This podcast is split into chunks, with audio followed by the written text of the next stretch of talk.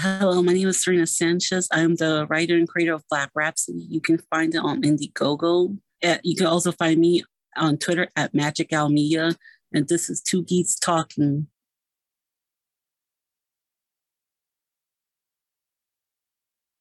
Good morning, afternoon, evening, everyone. Two Geeks Talking is an entertainment industry interview show where we interview the creative people from the comic, film, TV, movie, and video game industries. And of course, I'm your host, Kurt Sasso.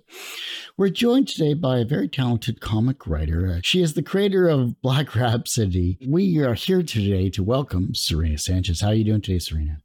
Uh, I'm doing good. Thanks for having me on. Oh, thanks for coming on the show. I greatly appreciate it. For those that don't know anything about yourself as a creative person and what you're bringing to Two Geeks Talking, tell us who you are and, and what you've created. I want to sh- talk about my comic project, Black Rhapsody. I launched it last Saturday and I'm now funded, which I'm happy about. The comic about is a horror cult about musical magical girls in a uphill fight against a Lovecraftian pop star and her evil music empire. But isn't that just the regular music empire as we see it today, anyhow? Yeah, so basically it's based on a true story, just with like magical creatures. There you go. You have beautiful artwork from what I've seen as well too. Who is the the artist that is working with you, or artists, I should say, that are working with you on this? The artist on Black Rhapsody is Jan Apple. I found her through ArtStation and emailed her. I like the uh, manga style because I always imagine Black Rhapsody being a manga, uh, manga inspired book. The fact that she, like her also complemented themes of my story very well. And what are some of the themes of your your comic and story? Personal responsibility. Don't mess with the gods. How music affects people. Don't mess with the gods. Survival in a harsh cutthroat industry. So don't mess with the gods you know, stuff like that. Why the Lovecraftian horror genre, uh, especially with your your comic? Was there anything that you love about that type of genre? Yeah, I always been a fan of like Lovecraftian creature designs and atmospheric horror because that's going to get me scared a lot quicker than something with jump scares or loud noises. And since Black Rhapsody is like a comic, I want to see if I could convey that same horror through my writing. What are some of the misunderstood aspects about horror that people maybe don't quite understand? Less about, you know, loud noises and, you know, simple spooks and more about like tone, atmosphere, and the fear of the unknown. That's what I would say that's more better of the because some horror movies nowadays don't really seem to understand that the more you tell us about the monster, the more you show the monster, the less scary it is. As a writer yourself, what is the hardest part about writing? Is it the beginning, the middle, or the end of your process? I think it's all three.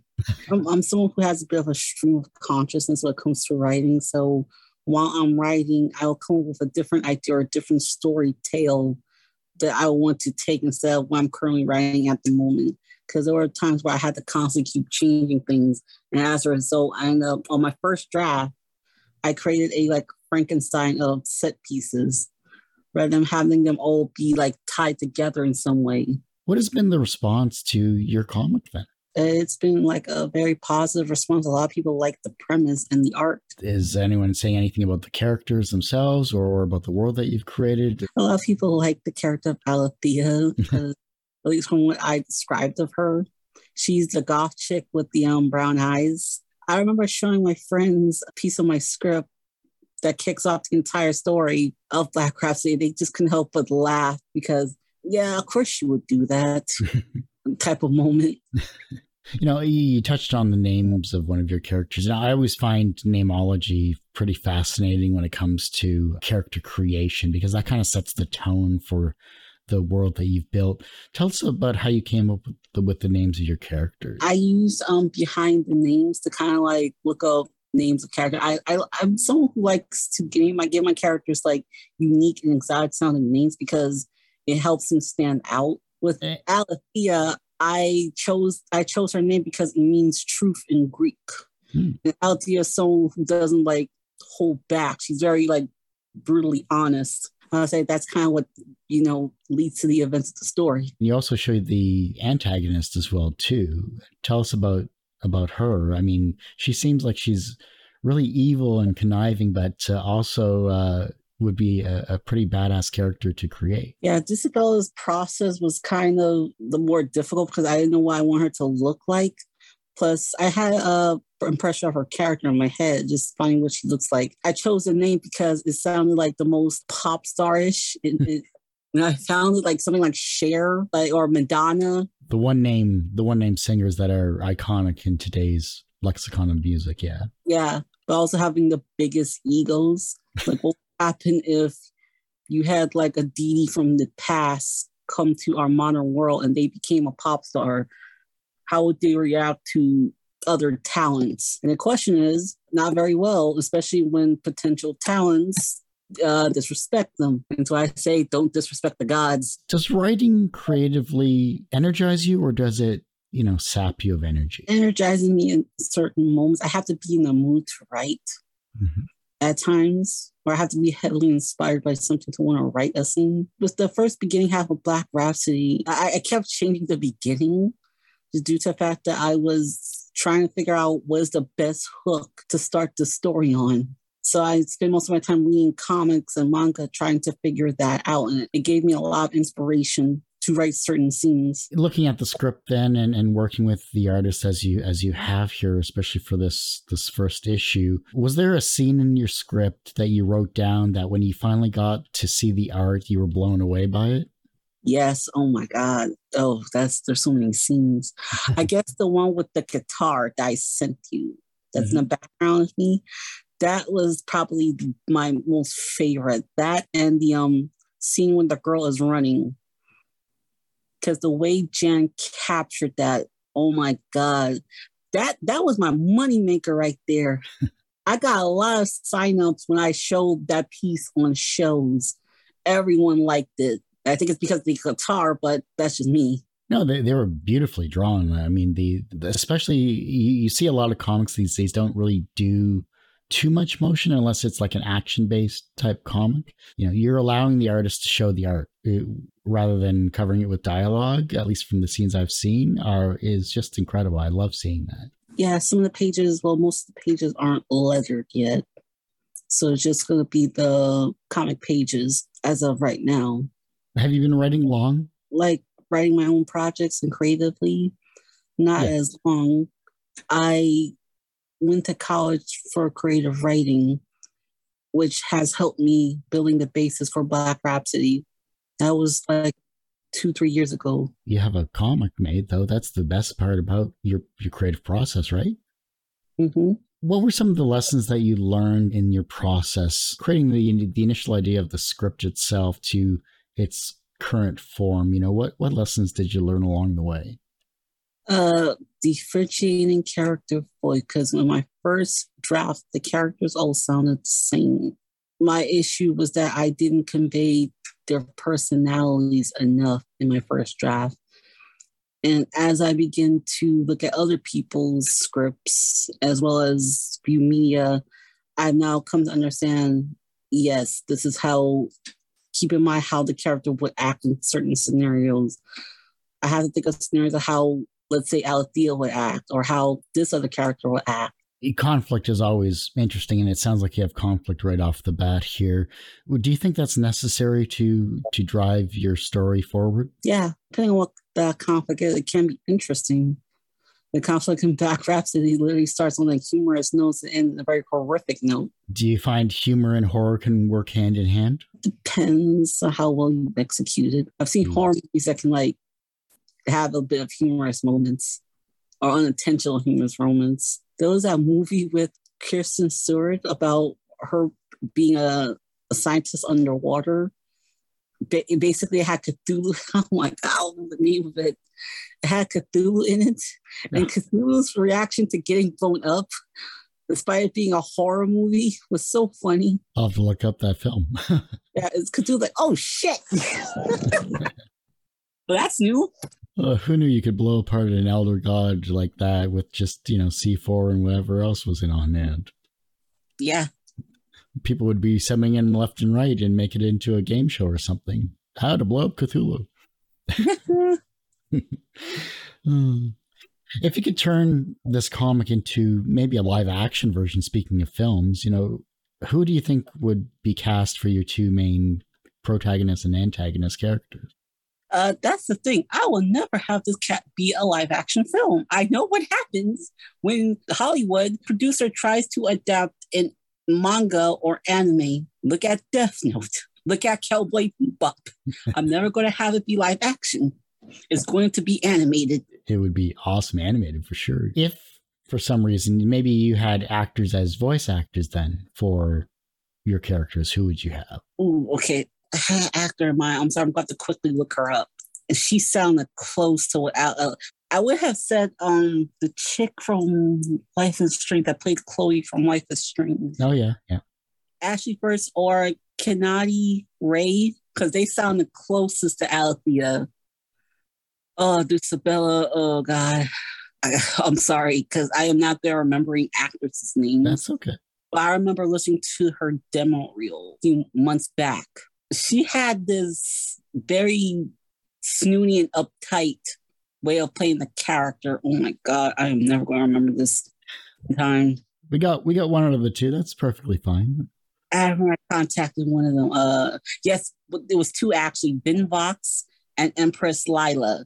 I think they were like the closest candidates to how um Dulcibella sounded in my head, especially Empress Lila. Upper class, snooty, mm-hmm doesn't care about your feelings type of woman that Dulcibella is. What was the first thing that you wrote as as a writer that made you realize, yes, I could do this as a career?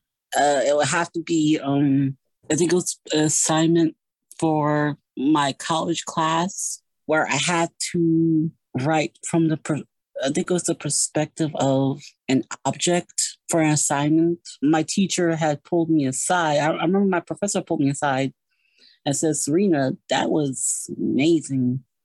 You should consider doing this for your final project because we all have to um, write some type of piece for our project. It could be like from the voice of an object or character or kind of our own made up story. What the creative writing electives I was taking at the time. It sounds like a fun, fun experiment.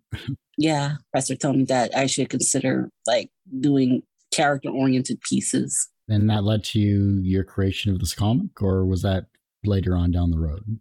That was later on down the road. What was an early experience where you learned that language had power? I have to go way, way back. But like, it was, I think, in the high school, we were reading a book called Water for Chocolate. It was the first time that I was introduced to a genre called magical realism.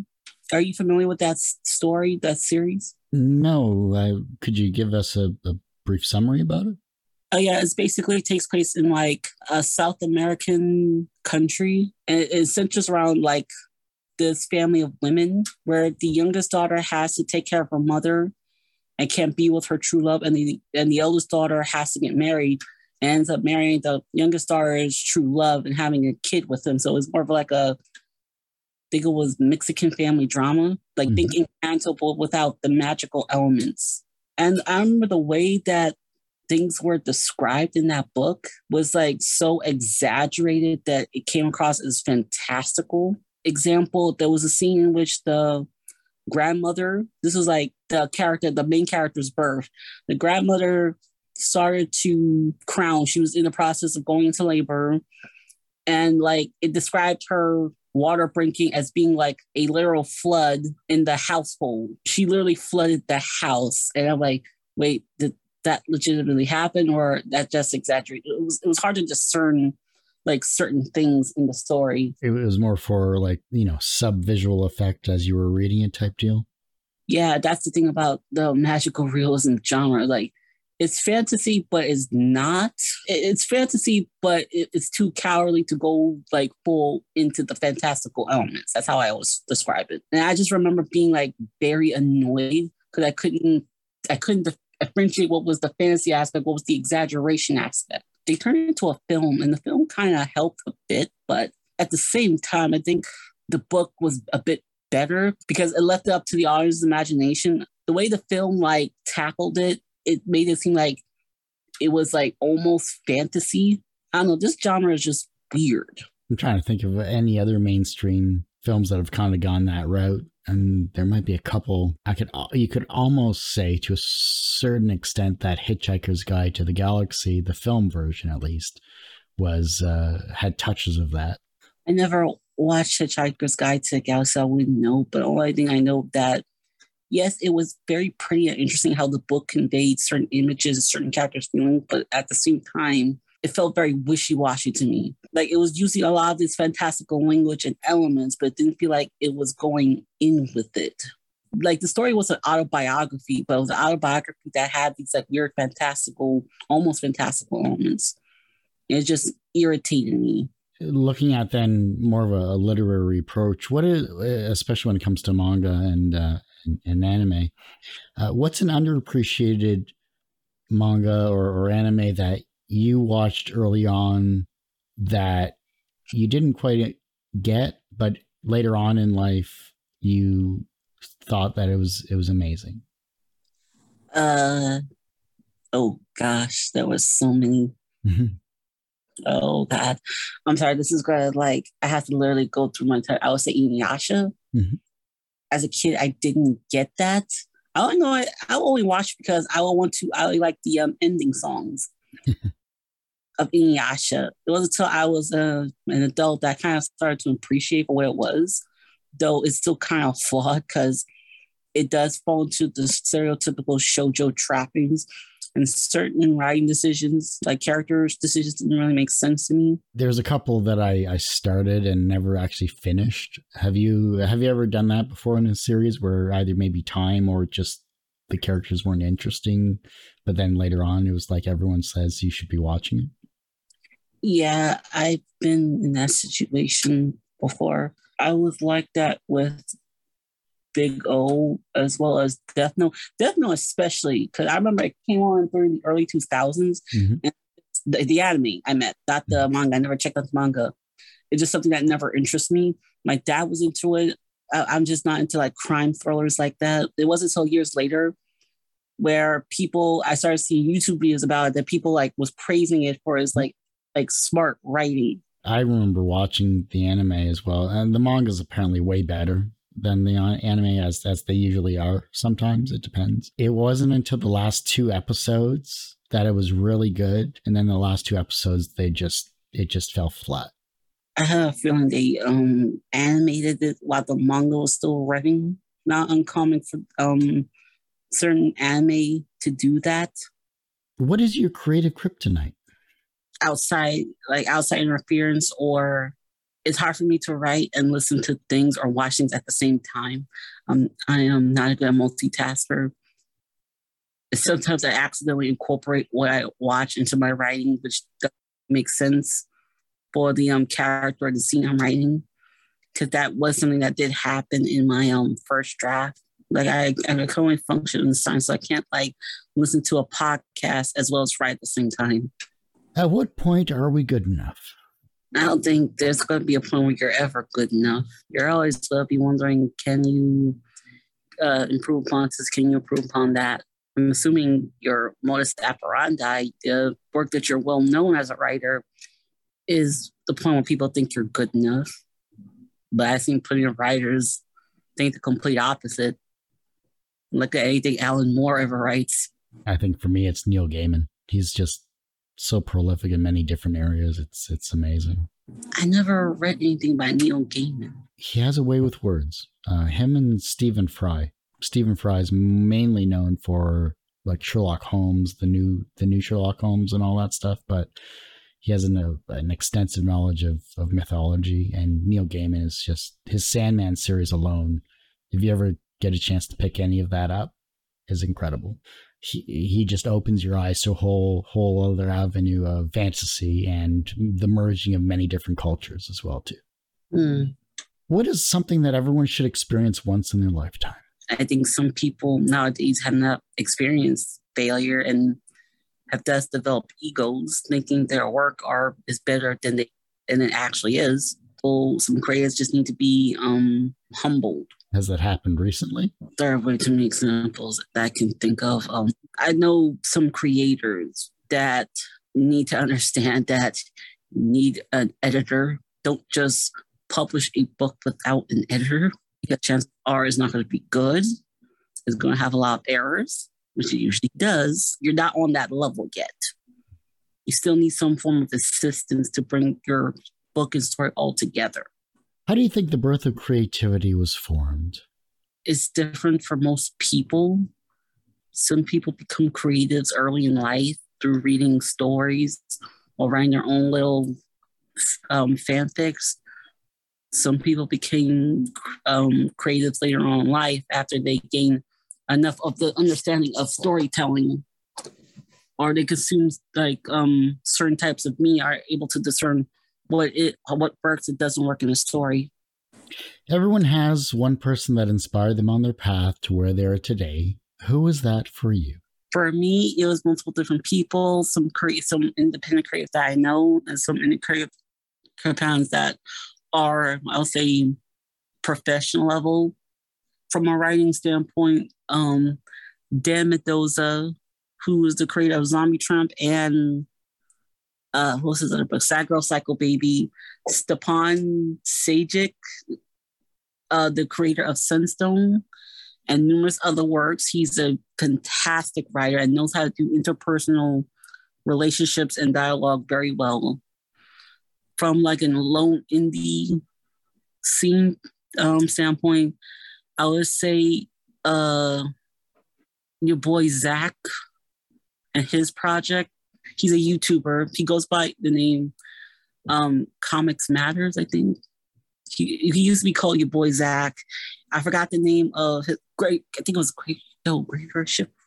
He he's an indie comic creator. He has like he's not well known in the mainstream, and to see his project be successful on Indiegogo is kind of what inspired me to go through with with Black Rhapsody and funding down Indiegogo because I always thought that as an independent creator, you needed to go through the big publishers mm.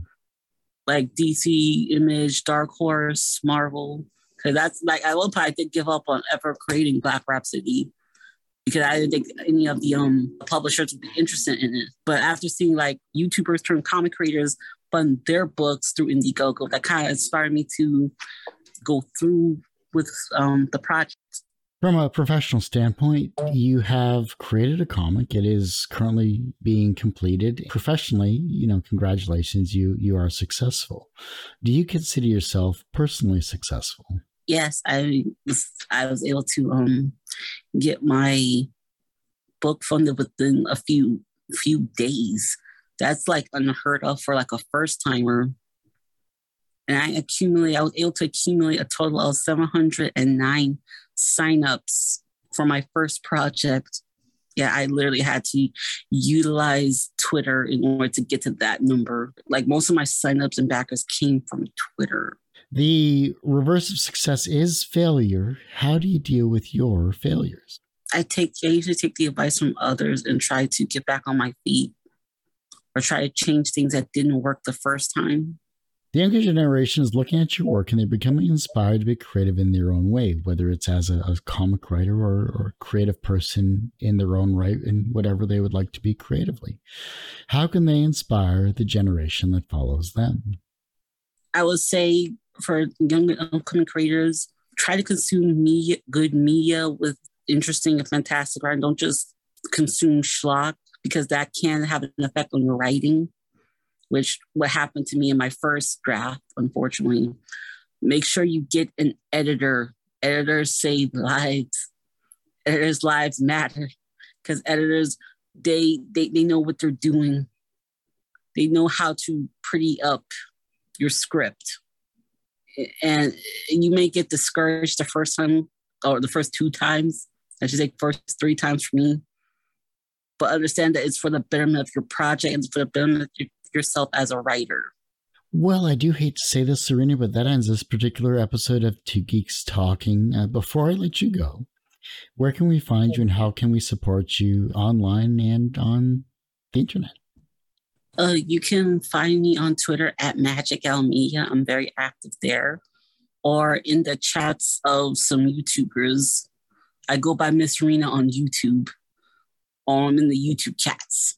Well, like I said, that ends this particular episode of Two Geeks Talking. You can, of course, find this interview and a thousand plus others on our website, tgtmedia.com or twogeekstalking.com. And, of course, on our YouTube channel, which is uh, a lot more updated than our website because I'm only one person, which is youtube.com forward slash TGT media. And as I say every week, everyone has a story to tell. It's up to me to help bring that out. Thanks for listening, watching on Two Geeks Talking.